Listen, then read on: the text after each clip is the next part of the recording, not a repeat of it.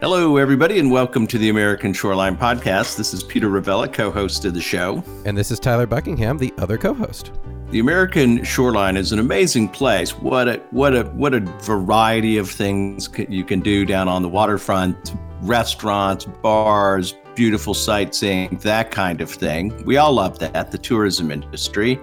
But there's another part of the American shoreline that is critical uh, to the community, the culture, and the economy of the shoreline, and that are that is working waterfronts, Tyler. And we're going to get a chance to dive into that subject today. Yeah, you know, we've talked about it, Peter, on the show many times. What's going on around the American shoreline in, you know, these old, older American communities where there's a history, a culture of uh, fishing, of even, you know, here in Texas, we've got our offshore workers, people who are in the oil and gas industry. Uh, in New England, we've talked about the impacts of the, of the lobster fishery and the changing fishery and how that's changing waterfronts there. I mean, these are these are important parts of communities along the shoreline that represented their prosperity, that represented their way of life, and of course, as we know, around the American shoreline, these places are changing. Uh, there's quite powerful economic forces at play here. And today we're going to dive in and learn more about uh, how these industries are faring uh, in the modern era, but also, of course, it being the COVID era, how COVID 19 and uh, our restrictions and our changes in economy have uh, impacted these industries. Yeah, and uh, we're going to have a great guest to talk to today, a couple. Um, and I'm really excited to introduce our listeners to the National Working Waterfronts Network and Nicole Faghin. But before, as we say, we dive into that, word from our sponsors.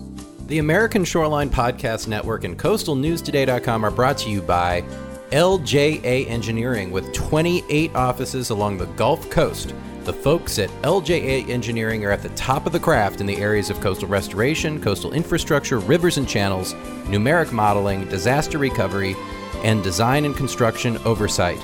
And now they have a brand new coastal resiliency department headed up by our very own Peter Ravella. Check them out at lja.com. We are also brought to you by Coastal Transplants. Coastal Transplants prides itself on offering specific environmental and horticultural expertise with practical first-hand knowledge of all aspects of coastal revegetation projects. Their high quality native and wetland plants, extensive agricultural and horticultural experience, along with their skilled and respectful crews, make Coastal Transplants your one stop solution for restoring coastal ecology of your barrier island community. Learn more at coastaltransplants.com. And we are brought to you by the Dune Science Group. Did you know that fiberglass is one of the strongest and most durable building materials in the world? That it is resistant to deterioration caused by UV light and salt water? Well, the Dune Science Group does. They offer a full slate of solutions for dune walkovers and boardwalks that are made of fiberglass and built to last. They can handle your dune walkover project from beginning to end, including permitting, design, and construction of the strongest and most durable dune walkover on the market. Learn more at the dunesciencegroup.com. So Nicole Faghin is the chairman, chairperson of the board of the National Working Waterfronts Network. She is also a coastal management specialist at the University of Washington College of the Environment. Uh, she's coming to us today from Seattle, Washington, one of the great coastal cities in America on Puget Sound. Spectacular place. Welcome to the American Shoreline Podcast, Nicole. Hi. Peter and Tyler, thanks. I really appreciate you inviting me to join you today to talk about the National Working Waterfront Network. And I'm going to take add one small addition is that I am with Washington Sea Grant, which is part of the National Sea Grant organization that focuses on marine issues throughout the United, coastal United States and Great Lakes. But about National Working Waterfront, I'm really excited to introduce this to your podcast. Best way to describe us is we are a nationwide network and we include businesses and industries, nonprofits, local governments, communities, state, federal government, universities, sea grants, the whole range of individuals that are really de- dedicated to supporting and preserving and really enhancing our nation's working waterfronts and waterways. That's who we are. Well, Nicole, that's a, a great description, and I can see why an organization, a national organization that concerns itself with the uh, health, vitality, and you know the existence of these waterfronts is necessary. Help our audience understand what the current state of play is with our waterfronts. I mean, we, as Peter mentioned in the opening, we we know that we love them. We know that there there's a nostalgia and a, a beauty to them, even. But uh, what po- help us understand what's actually going on? What are what are the trends and what is the state of play? Absolutely, Tyler. I mean, this is really important for everybody to understand the other side of our waterfronts. Like you started out, Peter, is we all love to go to the waterfront and use it for all different kinds of things of recreation, etc. But you know, these water dependent industries that are on our waterfronts, they really face a lot of critical challenges. And some of them are brand new with COVID, and it's it's an issue. It's, the issue is how do we balance? How do we de- balance the need for these recreational interests and development pressures with uh, how do we keep these businesses growing that really have no other place to go? They are dependent on being on our shorelines and on the waterfront. And we need to find ways to have growth that's equitable and sustainable, really. Well, a couple of things jumped out at me, Mark, uh, Nicole, when you said uh, that, and it, it's this water dependent uses that there are certain industries and practices and economic sectors that depend on water access. And the things that jump to mind, of course, uh, ports and uh, sh- shipping, um, aquaculture, uh, the fishing industry. You know, the, when you say working waterfronts, what comes to mind for me is Gloucester, Massachusetts, and the long history of the cod fishery in the in the Northeast, uh, the lobster fishery in Maine. I also think about famous Cannery Row, Tyler, from your great state of California. Um, and we have to, I, I, guess, what's happening a lot around the country is uh, these working communities. Um, occupy some pretty special real estate. And sometimes uh, the higher value is to put a condominium on it. But we, we can't do that if we want to maintain this economic sector. Am I kind of Absolutely. going down the right path? Absolutely. Absolutely. It's trying, like I said, it's trying to find that balance and to protect. These are really important jobs. They're actually really good paying jobs and we we need to keep that to keep our economy going. And so finding a way to keep that there.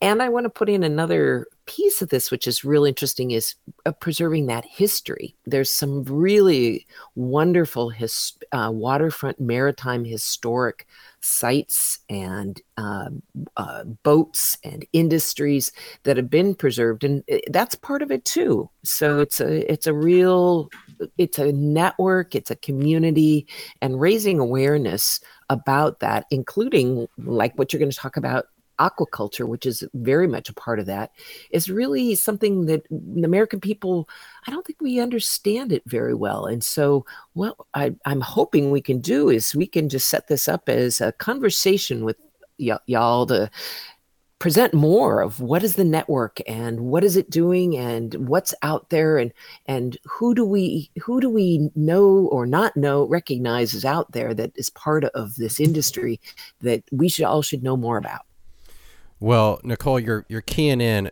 uh, to some some things that we absolutely talk a lot about on this program but uh, one is the the absolute interconnected nature of uh, the American shoreline. And um, like all coastal issues, uh, the the spectrum of concerns and interests that these waterfronts are contending with are immense, but we we absolutely knew know that there is a process whereby, as Peter said, this this waterfront area can be extremely valuable and uh, it's it's quite easy to see it slip away from being a working waterfront into uh, maybe kind of a Disneyfied working waterfront, and then ultimately there is no longer any working. It's just a, a boardwalk where people walk around and there's restaurants and stuff, and we've seen it all over the place. Uh, and it just gets it, it shows you the balance that we need to think about. I mean, we're talking about jobs, as you say, we're talking about people, we're talking about voters. We're also talking about people that furnish food, people that are out on the water and are experiencing the environment firsthand in a way that, you know, being a tourist uh, eating at a restaurant just doesn't.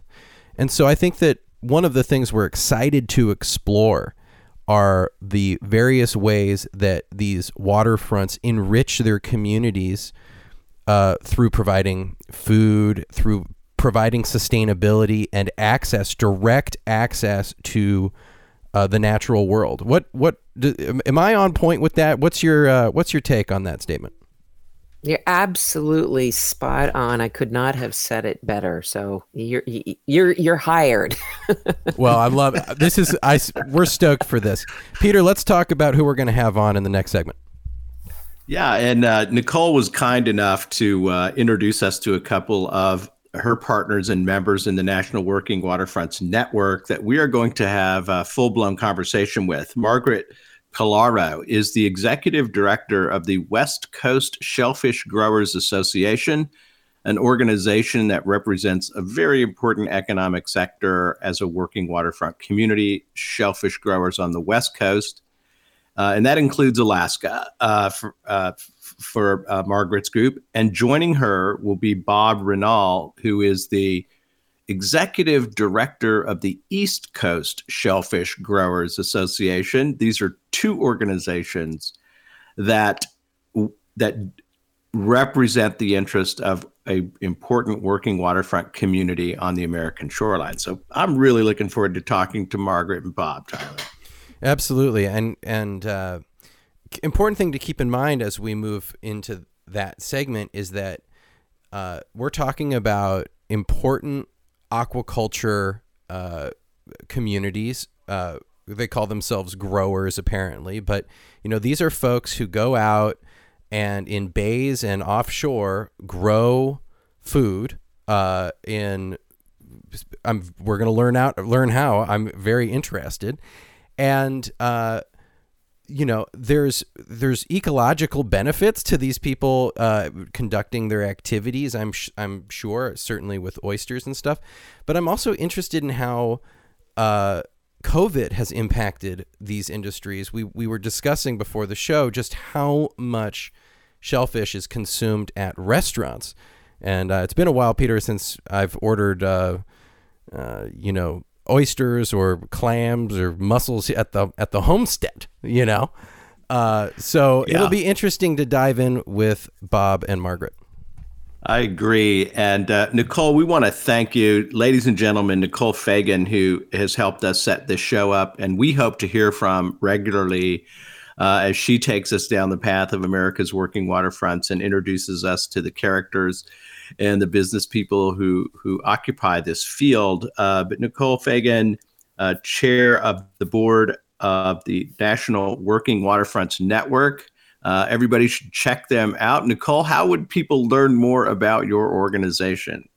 We have a website, the nationalworkingwaterfronts.com, all one word, and lots of good information and resources and connections and that's what we want to do is provide support for everybody out there and working in national working waterfront issues.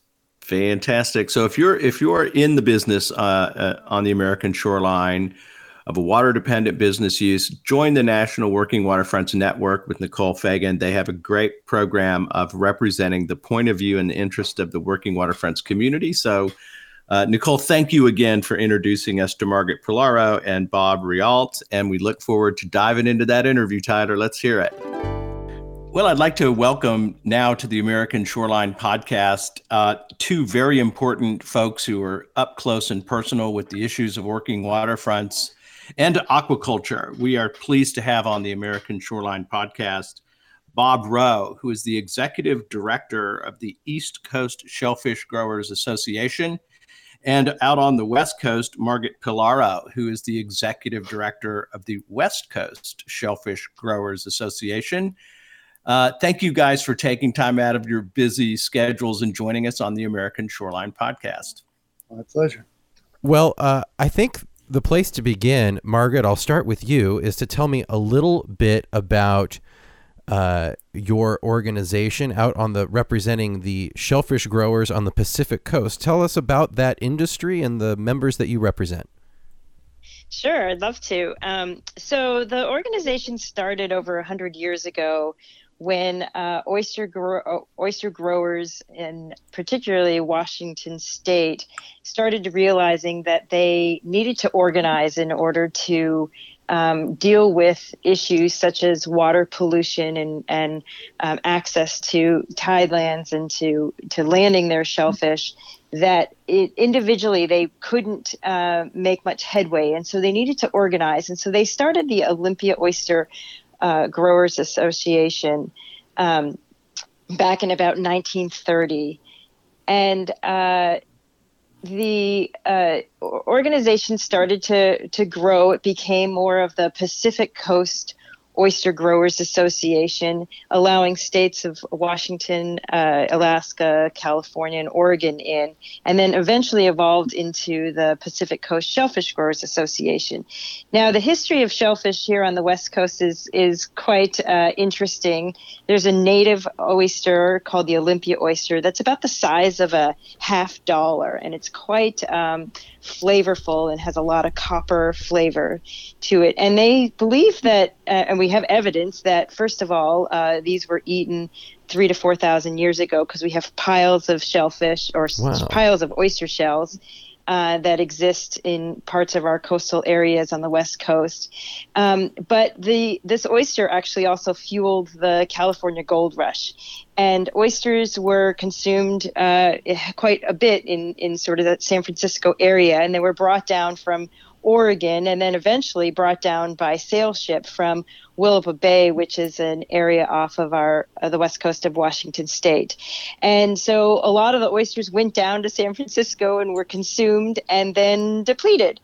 And so growers started to say, well, we sh- we can start really working the tidelands ourselves and and grow them.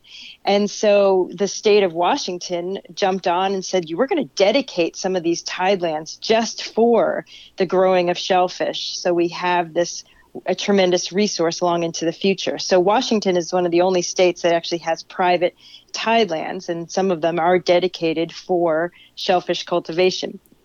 So, as the industry continued to grow in all of our West Coast states, um, we uh, have seen many other changes in the industry, both going from uh, different growing methods and expanding beyond oysters to include clams, mussels, and geoduck, which is a giant burrowing clam.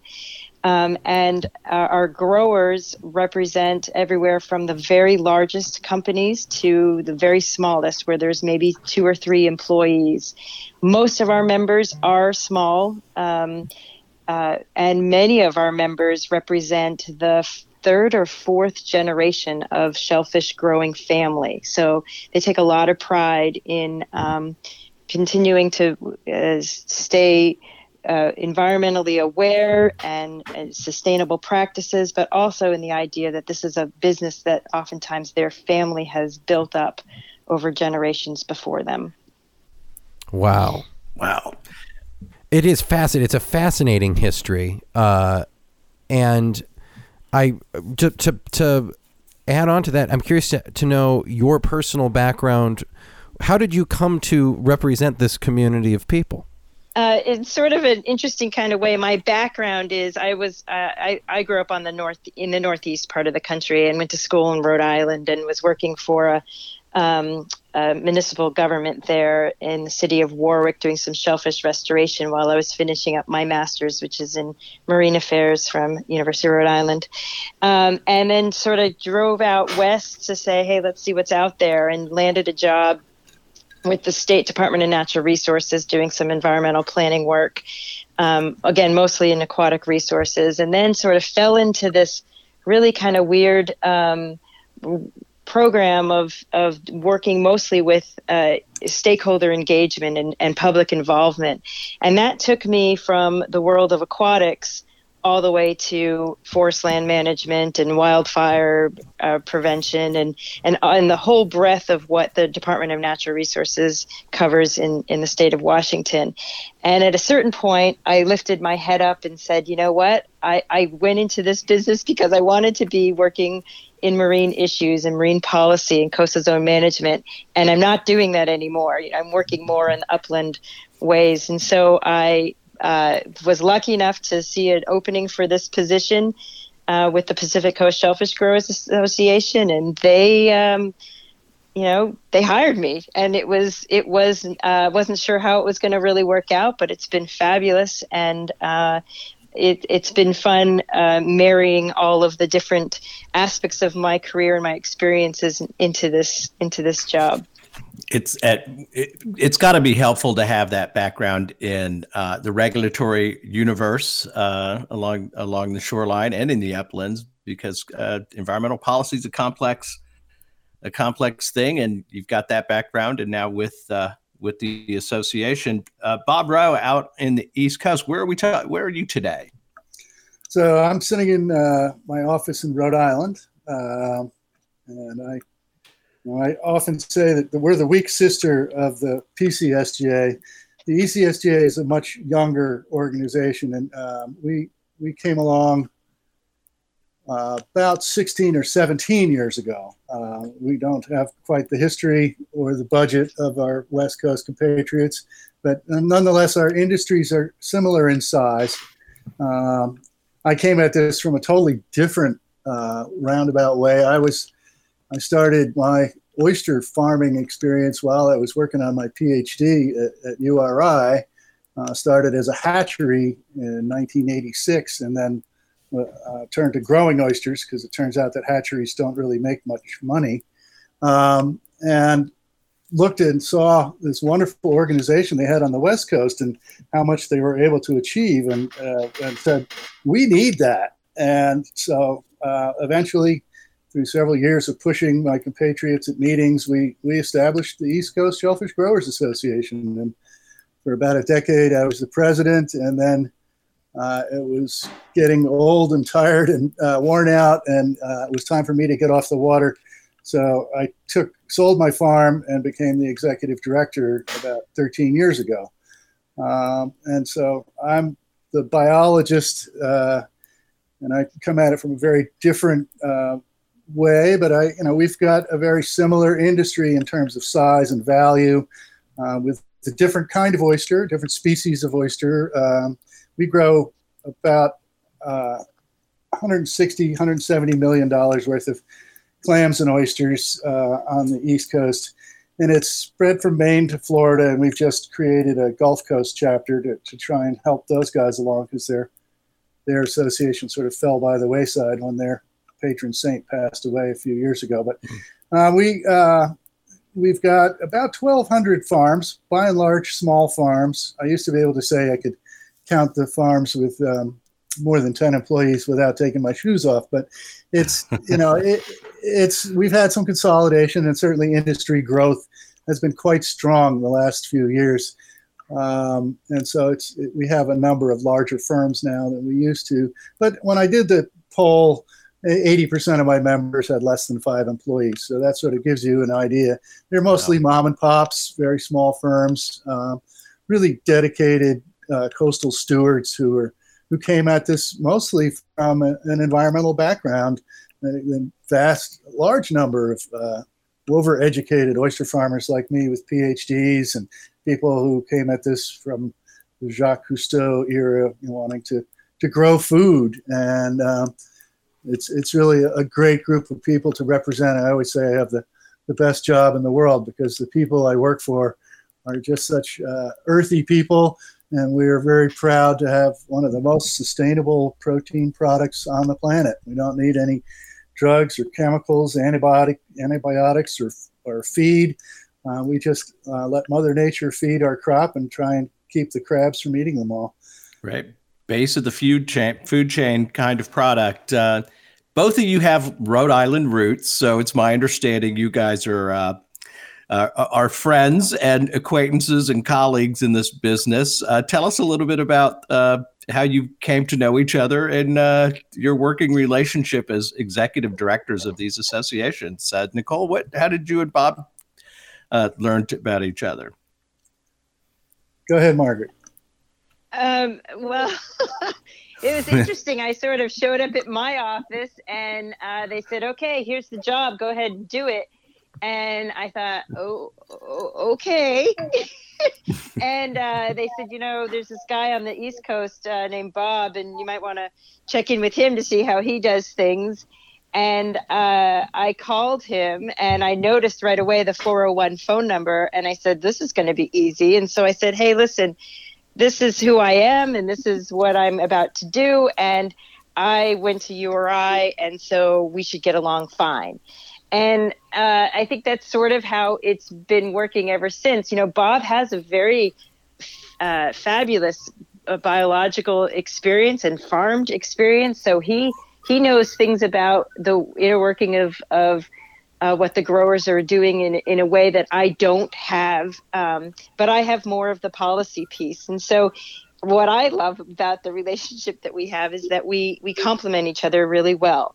Um, and I'll often call Bob and say, "Hey, look, I don't understand what's going on with this. Help help me understand this." And he will, and he'll call and say, "Look, I think I may have uh, tracked paint through the house with by pissing somebody off and what do I do now? And then I usually step in and say, okay, I'll call and fix it. So it's been working really great. And uh, uh, I know when my colleagues see me with Bob, they think uh, someday we're going to lose her back to to uh, the Northeast because there's just something that happens when Rhode Islanders get together.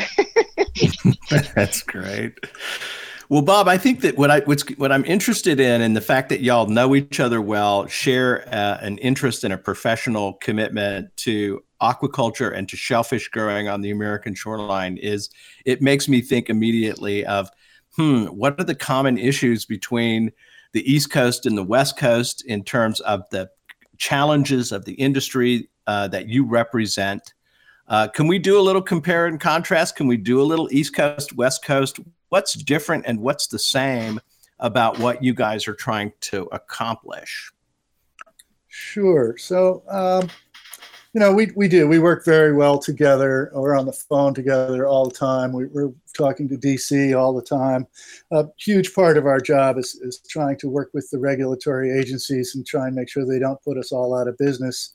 Um, so we're, we're we're tight and we have to be because we, we share all of these regulatory challenges. But um, you know, on the East Coast, we've got the American oyster, which is a, a, native that's been been here, you know, since the dawn of time, a 300 million year old species. We've got the hard clam. We've got a little bit of mussel culture going on, um, and our our challenges are that the, the American oyster has got about six different parasites that can cause mass mortalities if we don't uh, try and avoid them or you know treat our animals well and, and make sure the disease doesn't get in there. Our it's a, such a primitive organism.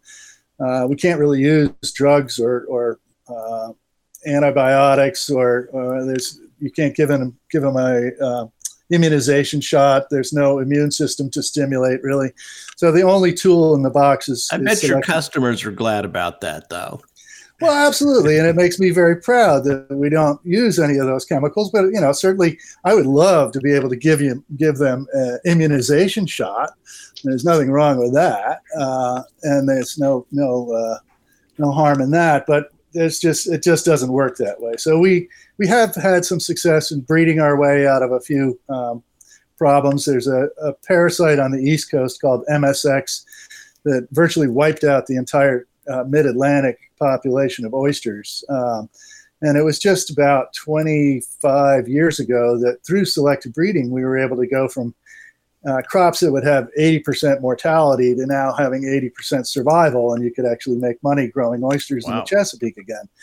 Um, wow. And that was huge. So it, it's rejuvenating the, the oyster industry in the Chesapeake Bay, which was historically one of the largest, uh, you know, oyster populations on the East Coast.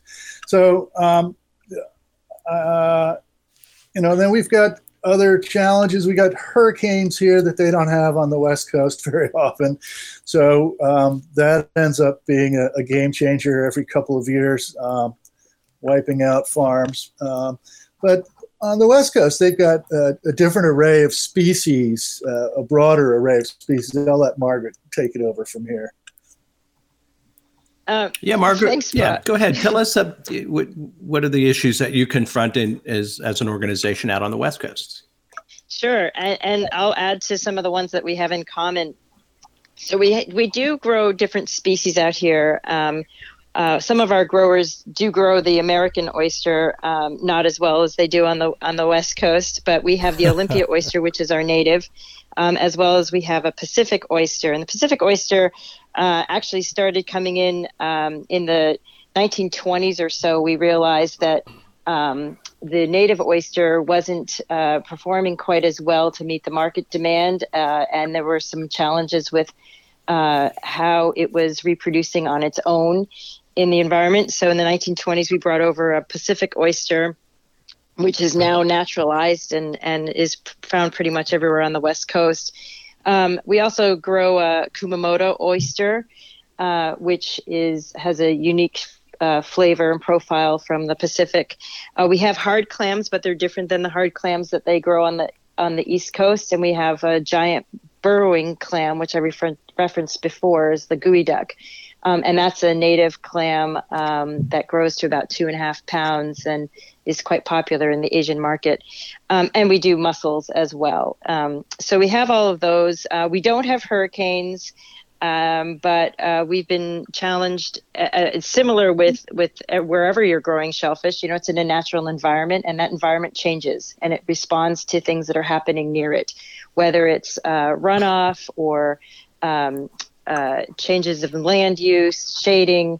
We we've been hit quite badly with um, ocean acidification, uh, an issue also on the East Coast, but kind of coming from different sources. Ours is coming from really old water that has been holding um, uh, our our impacts from um, carbon fuels.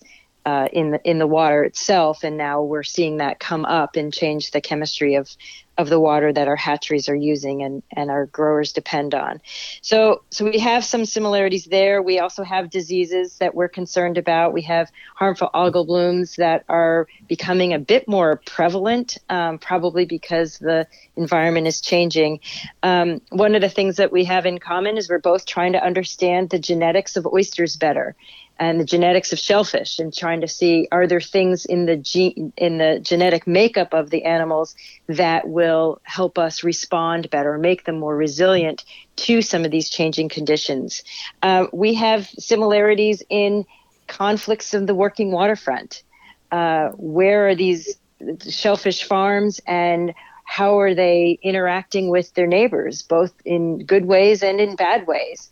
Uh, what uses are taking uh, priority on our coastal areas over others. You know, our shellfish farming community employs um, hundreds of, of people in a, in a community. And uh, is that a more important use, or is that a use that's that is is given value over uh, residential housing? Um, and so we share in those uh, some commonality between the east and the west coast.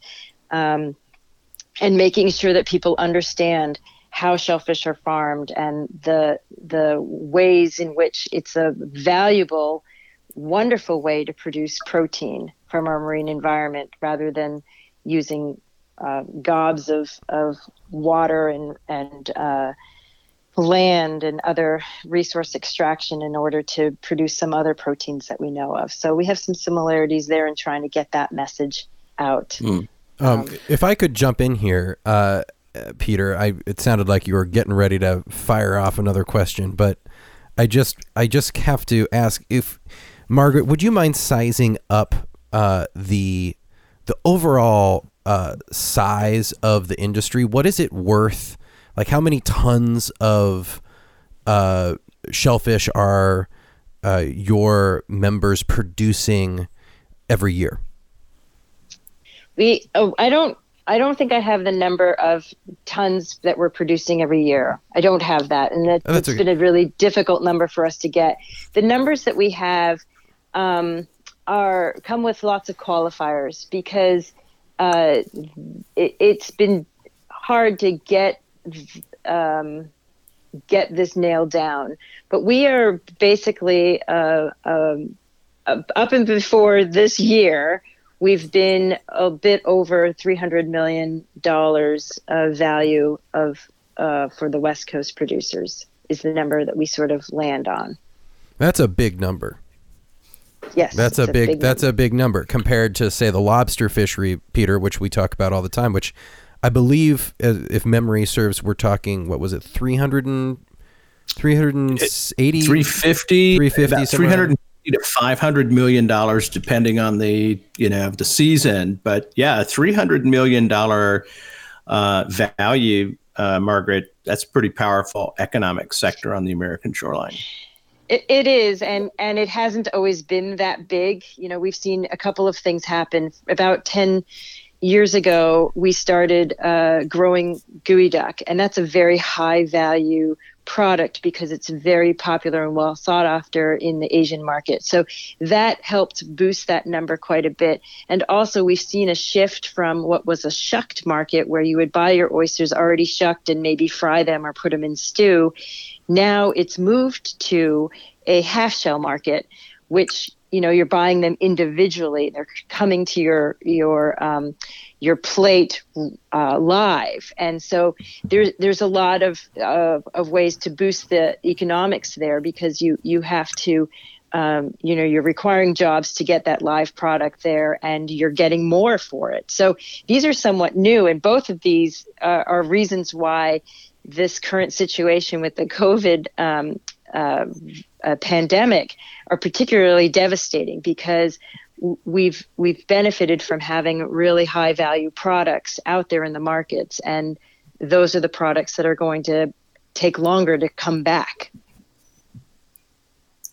And if i could just jump in i mean the the everybody loves to go to a restaurant and eat oysters because you don't have to open them. It turns out that mm-hmm. americans most americans don't know how to open an oyster and so when you lose your restaurant, I'll admit it. well, I think I'm going to stab myself in the hand every time I think. You know, I see these guys do it with a just a, an instant swipe of their hand, and I think uh, that's a little flick of the wrist. The yes, well, you know, so we are producing video after video showing people how to chuck safely without harm and injury. You can do this. I produced one just the other day doing it blindfolded. So if I can chuck blindfolded you can go online and watch a video, get yourself a proper oyster knife, and it's your job to, to really step up and learn how because we need every man, woman, right, to go out and buy some oysters right now because we watched our, our markets just evaporate overnight. I mean, literally, uh, one of my bigger dealers took two tractor trailer loads of oysters to the dump, which oh makes me shed a tear but it was cheaper than trying to return them to all the growers that he bought them from, where they could return them to the water. Um, so it, you know, it it's really been uh, somebody threw a switch, and there's a lot of pain now. Um, these hardworking men and women, uh, growers in my industry, have just watched their revenues disappear overnight, and um, it's not looking like it's going to snap back in the near future. So wow. we're we're working really hard trying to teach people that they can shuck at home. We can teach you how to roast them on the grill. We can teach you how to make Rockefeller, how to shuck safely. And we're really counting on anybody who's ever gone to a restaurant and ordered a dozen to step up and buy a box online because we got to keep these farms in business. Um, it would be a real shame to see all these hardworking men and women have to go paint houses and drive buses. Right.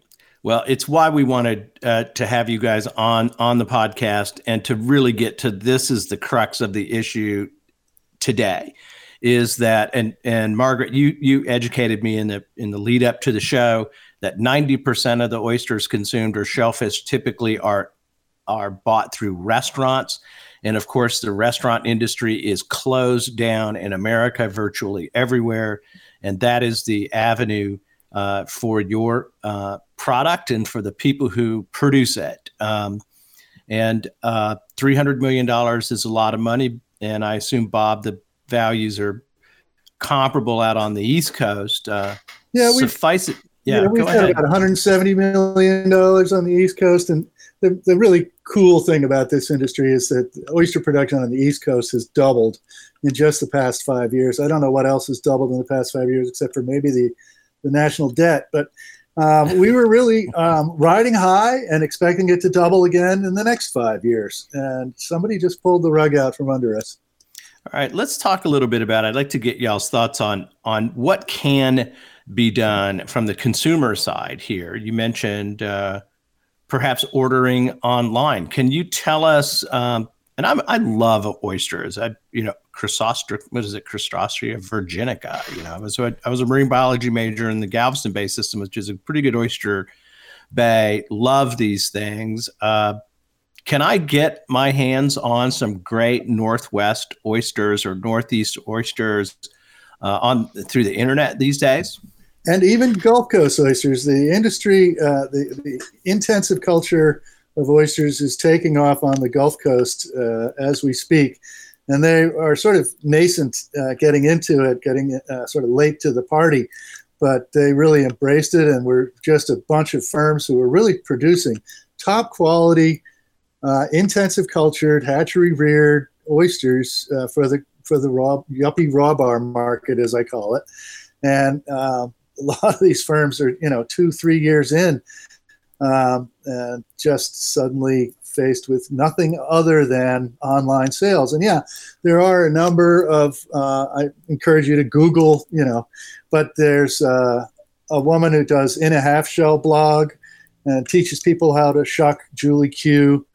She's got a very active online following, and, and um, she's got a number of farms that are listed on on her uh, website. Uh, the Pacific Coast growers have done a, a fine job of uh, setting up a website to handle some of their uh, growers who are able to ship um, and send out stuff via FedEx and UPS. We're trying to replicate uh, the East Coast Shellfish Growers site, but we're not quite there yet. But um, there are dozens and dozens of growers who are trying to sell their product online now.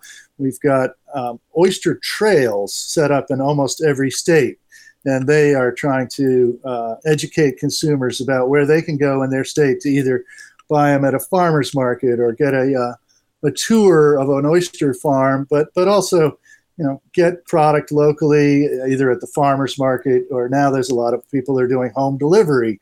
Um, but for the most part, you know, we're, we're counting on uh, FedEx and UPS to deliver boxes of, say, 50 to the homeowners. And thankfully, the, these uh, shellfish products have a, a, pretty long shelf life, so you don't have to eat them all in the first week. Uh, the American oyster uh, will stay alive in your refrigerator literally for months. The Pacific Coast oyster is a little bit um, I would say a little more tender and wants to be eaten within a week or so. But uh, you can, yeah, keeping them alive. We actually, a number of growers in New England bury their oysters for three months of the winter so they don't lose them to the ice and they get better survival uh, in in 50 degrees in a pit in the ground than they do um, out in the water. So this is a tough animal. Wow, that's my that's the fun fact of the day for me that you I had no idea you could put these oysters in your refrigerator. They will be alive and fresh for weeks. That's incredible. Yeah, so the American oyster, literally, uh, especially in the winter when it's harvested and it's totally dormant, it, it literally will survive for months in your refrigerator. Uh, put a put it in a bowl with a wet rag over the top. It's alive. It needs to open up and breathe, so don't put it in a plastic bag. Uh, but it it will um, as long as it's alive, it stops any decomposition. It's not like that, you know, tray of ground beef in the back turning sort of gray. Uh, there's no. I, I, have one of those. Yeah, yeah, no, no, no. Um, the oyster is alive and maintaining itself, and it's quite healthy as long as it's kept cool. Uh, nothing to worry about there. Can I ask a question? Um, I'm curious to know. You mentioned that over the past five years, the number of farms, I believe you said farms, had doubled. And what what's driving that? What's driving this dramatic expansion in shellfish growing?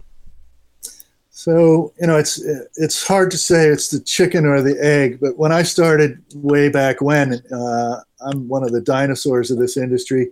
We we had just figured out how to spawn in the hatchery in the late 50s, and we were painting chicken wire to get two years out of it to try and keep crabs from eating our entire crop. Um, and then in the late 80s, we invented plastics, um, and that allowed us to have vinyl coated wire and plastic mesh bags and plastic netting and things like that. And it really revolutionized the industry um, and allowed us to grow oysters from a hatchery and um, allowed us to produce a uniform product that was available year round. And I remember going to the raw bar, the raw bar that we had in Providence, and they were like, What? You can do this year round? You can give me this wonderful uniform product year round? And they were so excited because up until that point, all they really had was the wild harvest. And the, the wild harvest was not really dependable. Mother Nature can be rather fickle as to whether she gives you a good set of oysters. And so, and the wild harvest would go until the harvesters depleted what was out there. So they'd have fresh oysters in their raw bar for a few months of the year. And they were sort of squirrely looking and different shapes and different sizes. And, and then they would be out of them for eight months of the year. Well, you can't really have a raw bar and not have any raw oysters. So once we had growers who were able to deliver online, then you saw this just rapid proliferation of oyster bars. And now, if you Google uh, or go on Zagat's now, uh, Google bought Zagat's, you can search on raw bars and get over a thousand hits in Manhattan, uh, wow. over a thousand raw bars in DC and Baltimore. And so we've seen this doubling of oyster production in the last five years. And over that same period, the prices inched up because restaurants see this as a, a draw. If you can serve fresh uh, oysters, even if you're going to lose a little bit of money, they'll they'll see it as a loss leader, get you in the door to buy booze, and they'll make money on the booze. So uh, everybody wants to be selling raw oysters now, and it's a great trend that we were really riding high on uh, because people like to go to the restaurants and put a smile on their face. Am I making you hungry?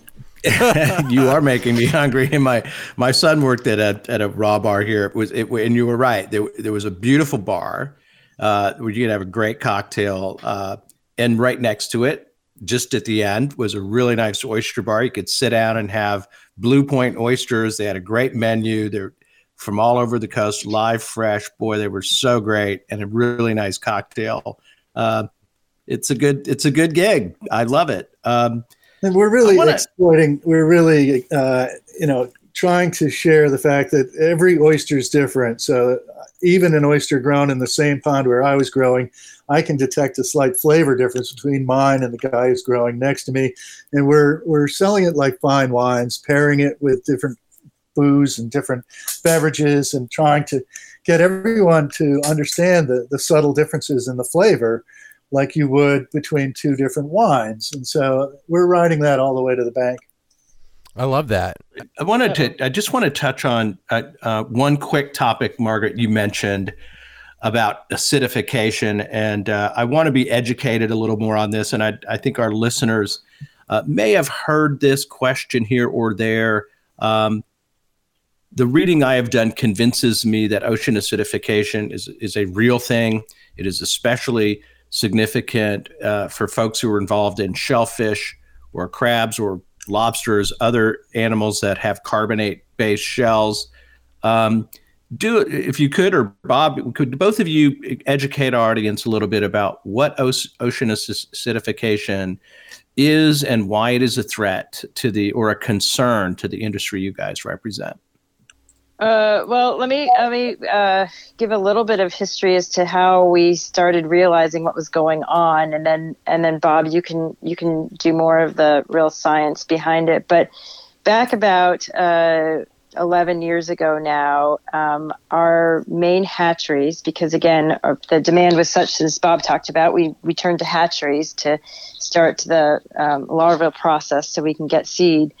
Um, they started realizing or they experienced tremendous mortality. We're talking about like 80% of what they were what they were trying to produce completely uh, died out of two of our three big hatcheries on the west coast, and and and it's sheer panic. Right, there is no way we were going to overcome this, and, unless we understood what was going on. And so, um, we quickly sort of thought, is it a disease? Is it you know what could it be? And we ran through the whole rigmarole, and then realized that there was a change in the acidity of the water that was being brought into the hatchery.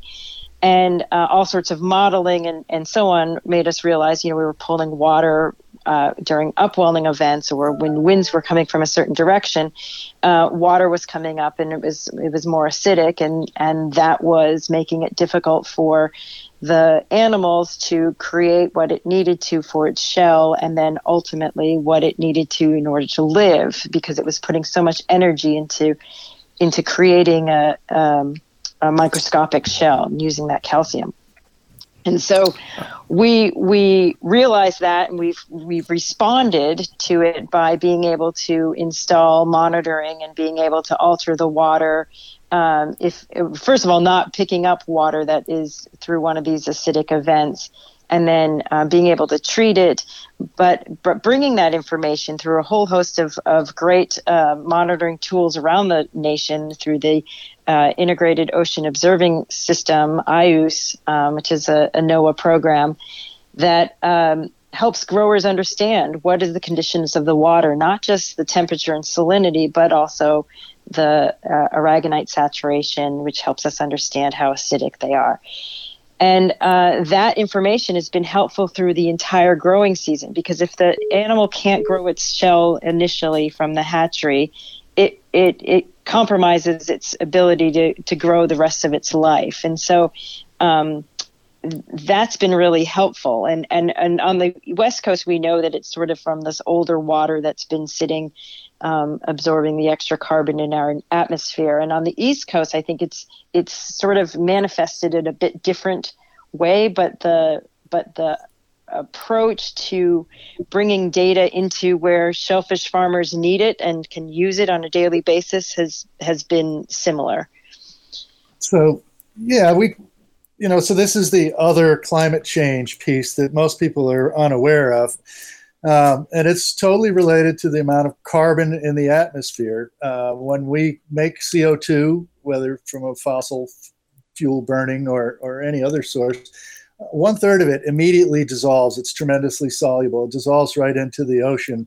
And when CO2 goes into seawater, it forms a, a mild acid, carbonic acid. So it drops the pH very slightly, but measurably. And um, over the years, as, as we've seen the amount of CO2 in the atmosphere skyrocketing, it has had an impact. And, you know, when I was in, in graduate school, they taught us that um, the, the pH of the ocean would never change. It was just something that you, you just don't have to worry about. Well, we've actually dropped the pH of the ocean by 0.2 units, almost 0.3 units, which doesn't sound like very much, but it's the log scale.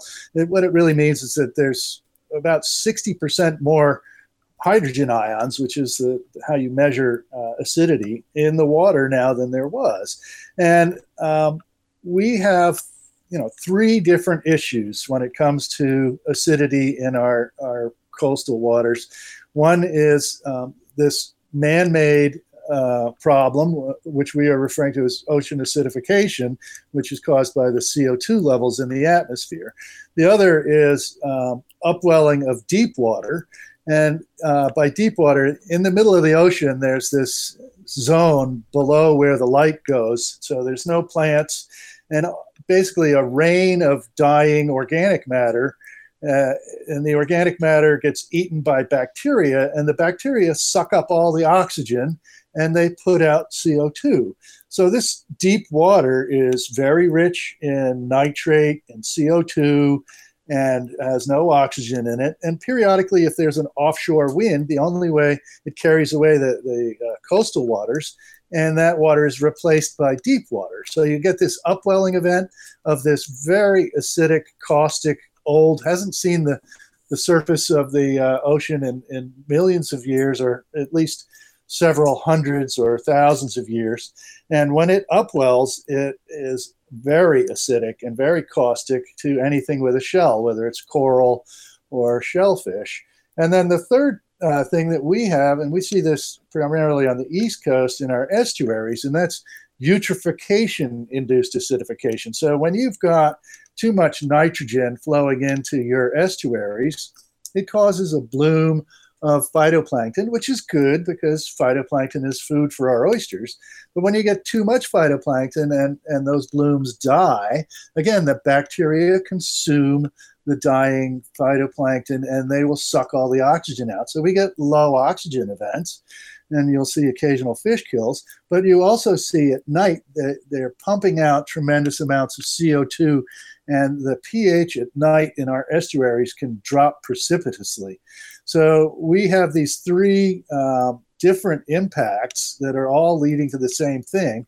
And because our animals need to form a shell, carbonate, they need to do so. It's always harder to do so in an acidic environment. So it's particularly the larvae, which are you know they're dust specks swimming around literally the size of a dust speck you can almost see it with the naked eye you get the light just right and they're swimming around in these lazy circles for about three weeks or two to three weeks and trying to form a shell and grow so they can settle down. Um, and we see these pictures under scanning electron microscopes of these awful pitted, dwarfed, you know, decaying shelled little poor little larvae that can't grow. And um, we're hoping it's not a harbinger of things to come, but that uh, we do know that 300 million years ago there was a lot more carbon in the water and we still had shellfish. So hopefully we will be able to adapt. The challenge is this is happening on a scale of 50 to 100 years, and evolution happens on a scale of thousands and millions of years. So we're not sanguine that, that this is not going to be a challenge, but I, I'm still not clear whether this is uh, the end of shellfish in 200 years or simply a challenge like all the other challenges that shellfish have overcome. We, uh, as a scientific community, are still trying to predict how this how this rolls out. We know that we can fix it in the hatchery by buffering the water, which gives me great great uh, confidence that we'll we'll weather this at least uh, for the the next 50 years or so beyond that, um, I'm, I'm less confident. Wow, that's ominous as as a topic. And when you say the hatchery, I just want to clarify for me, but also for our listeners out there, you're not growing the oysters to commercial scale in these hatcheries. It's to get the spats or get them to a certain point that can then is that right? Uh, the, the, hatchery is just the starter stage of these critters that you're trying to. Yep, we get the we get the mothers and fathers together, and each uh, each adult oyster will pump out about you know 10 to 30 million uh, eggs and sperm, and we put them together. And about three weeks later, they they settle down, and we offer them a tiny little piece of shell for them to cement themselves to. They can't tell; they think it's as big as a planet. And um, and then we grow them up, and typically the hatchery will grow them up to a couple millimeters, and then we'll move them out to a nursery. Uh, the nursery phase is, uh, you know, again, it has its own challenges. And then once we get them up to say dime size, we'll be moving them out to the farms for final grow out. Got it. And that's and that's why you're saying that in the near term, because you can buffer the water within the starter phase to get them to dime size, move them into the ocean, that then can tolerate this this pH range a little bit better. Um, it seems maybe we can manage this uh, and keep this uh, production and this animal available. Uh, but if the overall conditions, uh, boy, it's that concerns me. And when I when I learned more about this, I I, I was Im- alarmed a little bit about acidification and the fact that we can actually change the pH of the ocean so slightly. But these things are the canary in the coal mines of the ocean. They are very sensitive at this early stage of their existence to to acidification and pH. And if the, it's off a little bit, you don't get the reproduction in the natural system, right? That sounds pretty damn uh, frightening as a prospect. It's ominous, especially for the wild populations. As I say, I, am reasonably confident that our hatcheries are going to be able to, you know, continue to supply us with seed at least for the next 50 or 100 years. Um, we'll be able to grow shellfish. We do know that, you know, when they get a significant upwelling event on the west coast, we don't have these upwellings on on the east coast. Um, we have our, our eutrophication challenges, but not the upwelling challenges. When they get these significant upwelling events, uh, even the adults will uh, slow down their growth, and it's a it's a significant challenge. It, everything, it's harder to roll that rock up the hill and make the the calcium carbonate. And you know, while there are climate change skeptics out there who may think that the the models for global warming are all you know hocus pocus. There's no models here. This is very simple chemistry. I i demonstrated this to uh, senator whitehouse a little while back. Put a ph meter in a, a glass of seawater and blew through an air stone. And within a couple breaths i was able to drop the ph in just from the co2 in my lungs by by several units. Uh, and it, it, makes a great demonstration to explain exactly how simple this this relationship is between CO2 in the atmosphere and the pH in the in the ocean. Friend of the pod, Senator Whitehouse. Uh, he is, yeah. Former guest on the American Shoreline podcast. Um, well, this was this has been fascinating. I I I want to talk a little bit about um how shellfish aquaculture fits into uh, climate change adaptivity, sustainability, and kind of the future of the of the food supply. Um, you know, I, I, do understand that it's expanding, and um, I also understand that oysters uh, and mussels and filter feeders can be good things to have uh, in, in in the environment. Um, I'm not sure if there's any negative impacts, but I'd like to ask. I'll kick it to Margaret to start. Um, how how would you answer that question? How does shellfish aquaculture fit into our future? Well, um, you, it's been said a couple of times, and I think I, I need to just point out that um, you know, in terms of number of farms and the expansion of aquaculture on the West Coast, I don't know as if that's necessarily uh, true. I think that that there certainly is a, a increase in production, but there's been lots of um, uh, anti shellfish uh, or anti aquaculture uh, um, movements that have sort of slowed the ability to actually grow the industry. And it's being seen through lawsuits and challenges to permits or to uh, increasing um, permitting requirements that make it difficult to open new farms, particularly for someone who hasn't uh, had a farm before. You know, it requires a lot of capital, legal expenses, and so on in order to actually achieve a new farm. Um, and that's actually pretty ironic given how, when we look to our future and we look at the amount of food we're going to need as a population, um, and we look at the amount of resources necessary in producing a pound of pork or a pound of chicken or beef, um, and uh, and and we compare that with the amount of resources uh, required to uh, produce protein from the ocean, it's remarkable. The difference is astounding. And and looking at how much food we need, if you're looking at needing tens of pounds of input or tens of pounds, uh, you know, uh, in order to get a pound of of meat product, beef or pork, um, versus a pound of of uh, input. So that's you know feed or or uh, water resources to to produce it. A pound in produces a pound out of of fish. And when you talk about shellfish, as Bob has mentioned before, we're not feeding the shellfish they're eating what's already in the water we're not fertilizing the shellfish they're they're growing because they're happy where they are so a pound for a pound on a, a fin fish um, is even less for shellfish. So when you look into the future and you say, how are we going to feed ourselves? We are foolish if we're not thinking uh, a lot of what we need is going to come from uh, the marine environment. And to set up ourselves to be ready for that is uh, is as unwise because uh, we won't have we won't be able to sustain ourselves if our protein is all coming from land-based sources and uh, shellfish is an excellent way to respond to the stresses that we have on our planet from the use of carbon and and and these other things that we're facing.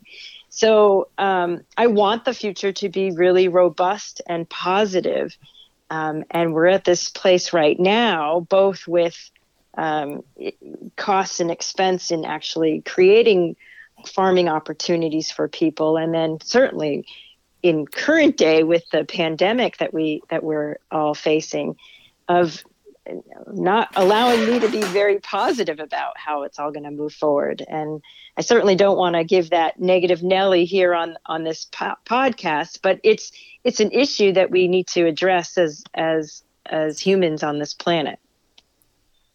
Yeah, if I could just follow up on that, we've done some calculations that if we could just get people to replace 10% of their beef consumption in America with with shellfish, and I'm probably going to get the actual number wrong. It would be the equivalent of pulling, I think it was 100 million cars off the road, which is uh, just dramatic. And they, they do that because of the the environmental costs of producing beef versus uh, the inputs that are just not necessary to produce the equivalent amount of shellfish. Now, when you actually do the math, I think it's something like 5,000 oysters per capita, is probably not very practical. I, I would do my part, but I don't, know if we could get everybody else to. Um, the, the environmental benefits associated with shellfish farming are, are so numerous that, that I, I don't know where to start. But, but the two that I'm most proud of are that we, we reduce the amount of excess nitrogen in our coastal waters, which has tremendous impacts in terms of eutrophication, water quality, um, and, and hypoxic events. So when you have a, a, very large, robust population of shellfish, it, it takes down the, the blooms and grazes them down and, and balances the, the ecosystem, and you get less swings in, in uh, oxygen levels at night. Uh, you also see that oyster aquaculture, as well as natural oyster reefs, provide an excellent habitat for juvenile fish. This was something that I discovered.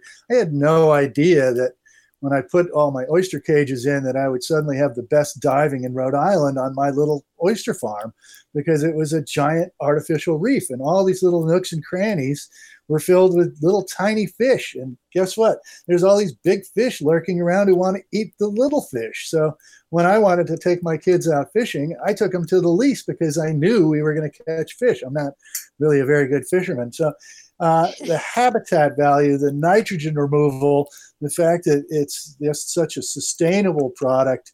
Uh, there's benefits in terms of benthic stabilization and uh, it, it's on and on and on. It just gives me uh, a great, very, very proud feeling to know that you know while I'm producing food sustainably, I'm also got these other ancillary benefits that I really didn't realize. And Margaret's absolutely correct that it, it is getting harder and harder and harder to permit new farms because we've moved from a primarily a, a bottom culture uh, situation to we've devised new floating gear, and the floating gear allows us to improve our survival dramatically. We get better shell, we get better meat quality.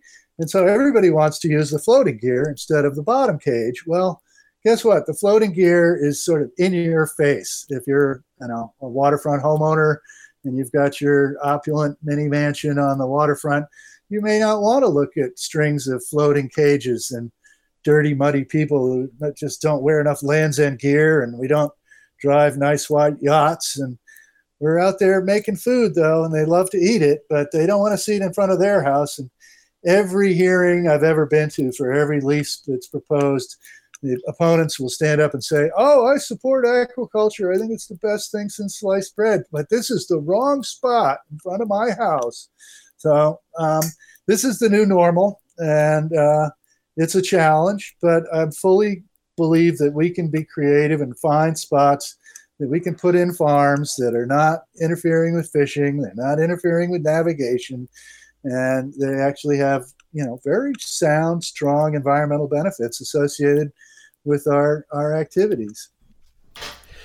Well, it sounds like it, it's such a complex topic, and the interplay of issues is is really significant. It's why having something like the East Coast uh, Shellfish Growers Association and the West Coast Group uh, in existence uh, to talk about these issues and to educate the, the legislators and the regulators and the communities that are uh, undergoing this transition or gentrification threat that it presents to your members. And we've got a few more minutes, and I wanted to just throw out one more topic before we wrap up the show and give you guys a chance to also share your final thoughts. But you've mentioned leases, uh, Bob and Margaret. You mentioned the dedicated private tidelands approach to um, aquaculture for shellfish.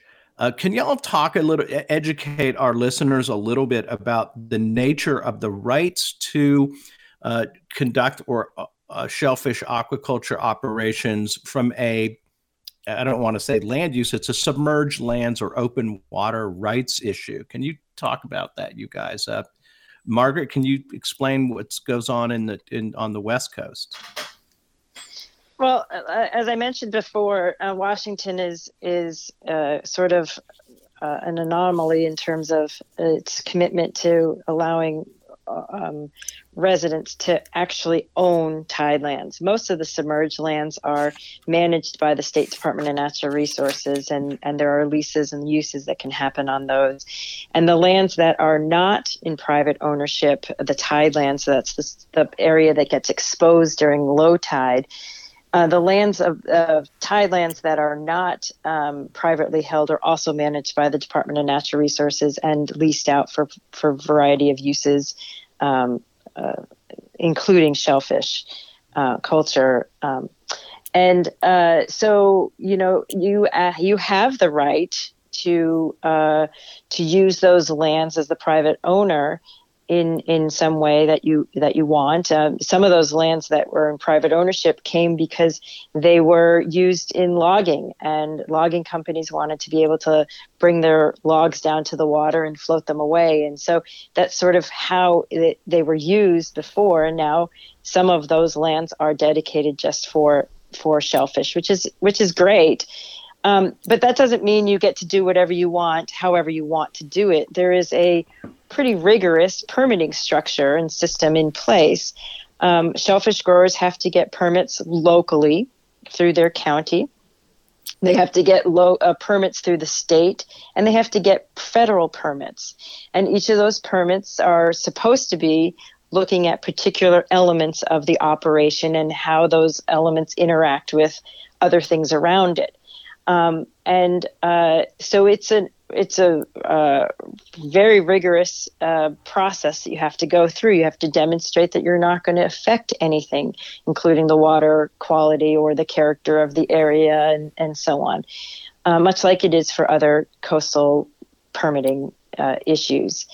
Um, and so, even if you want to be able to grow shellfish in your private lands or lease those lands to somebody else to grow them, you do have to abide by the regulatory structure that's in place. Um, and uh, in some areas, it's easier to do because I think the community or the people are less likely to oppose it. Um, and in some areas, uh, it's it's more difficult to do.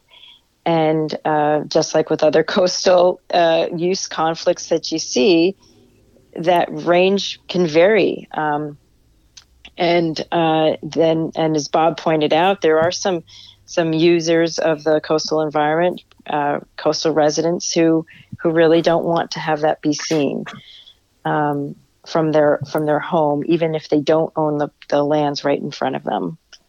I'm not sure so, if that really answered your question at all, but um, yeah, it does. Not like I, have assumed. Yeah, keep going. No, sorry. If I could jump in for a second, I mean, uh, Washington State is is an anomaly. We've, you know, the the tidelands are typically managed by the states out to three miles, and they have jurisdiction. So we have a patchwork of, of leasing rules and requirements. I've got 14 different states on the East Coast, so it's quite a bit of different rules to, to track. But typically, the states are required in their charter to manage those lands for the benefit of the sovereign, which means all the people in the state, not just the people who are rich enough to buy that beautiful waterfront mansion.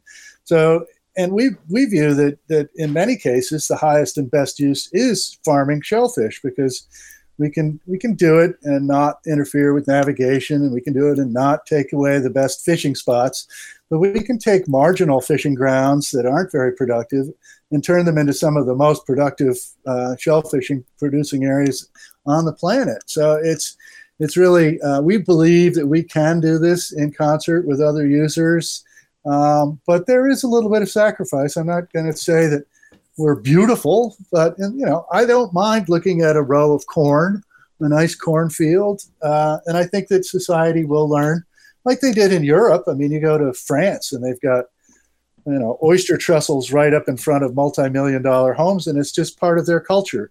And hopefully, it'll become part of our culture too, because we uh, we do need to feed the next two billion mouths on the planet, and we do have a wonderful sustainable product.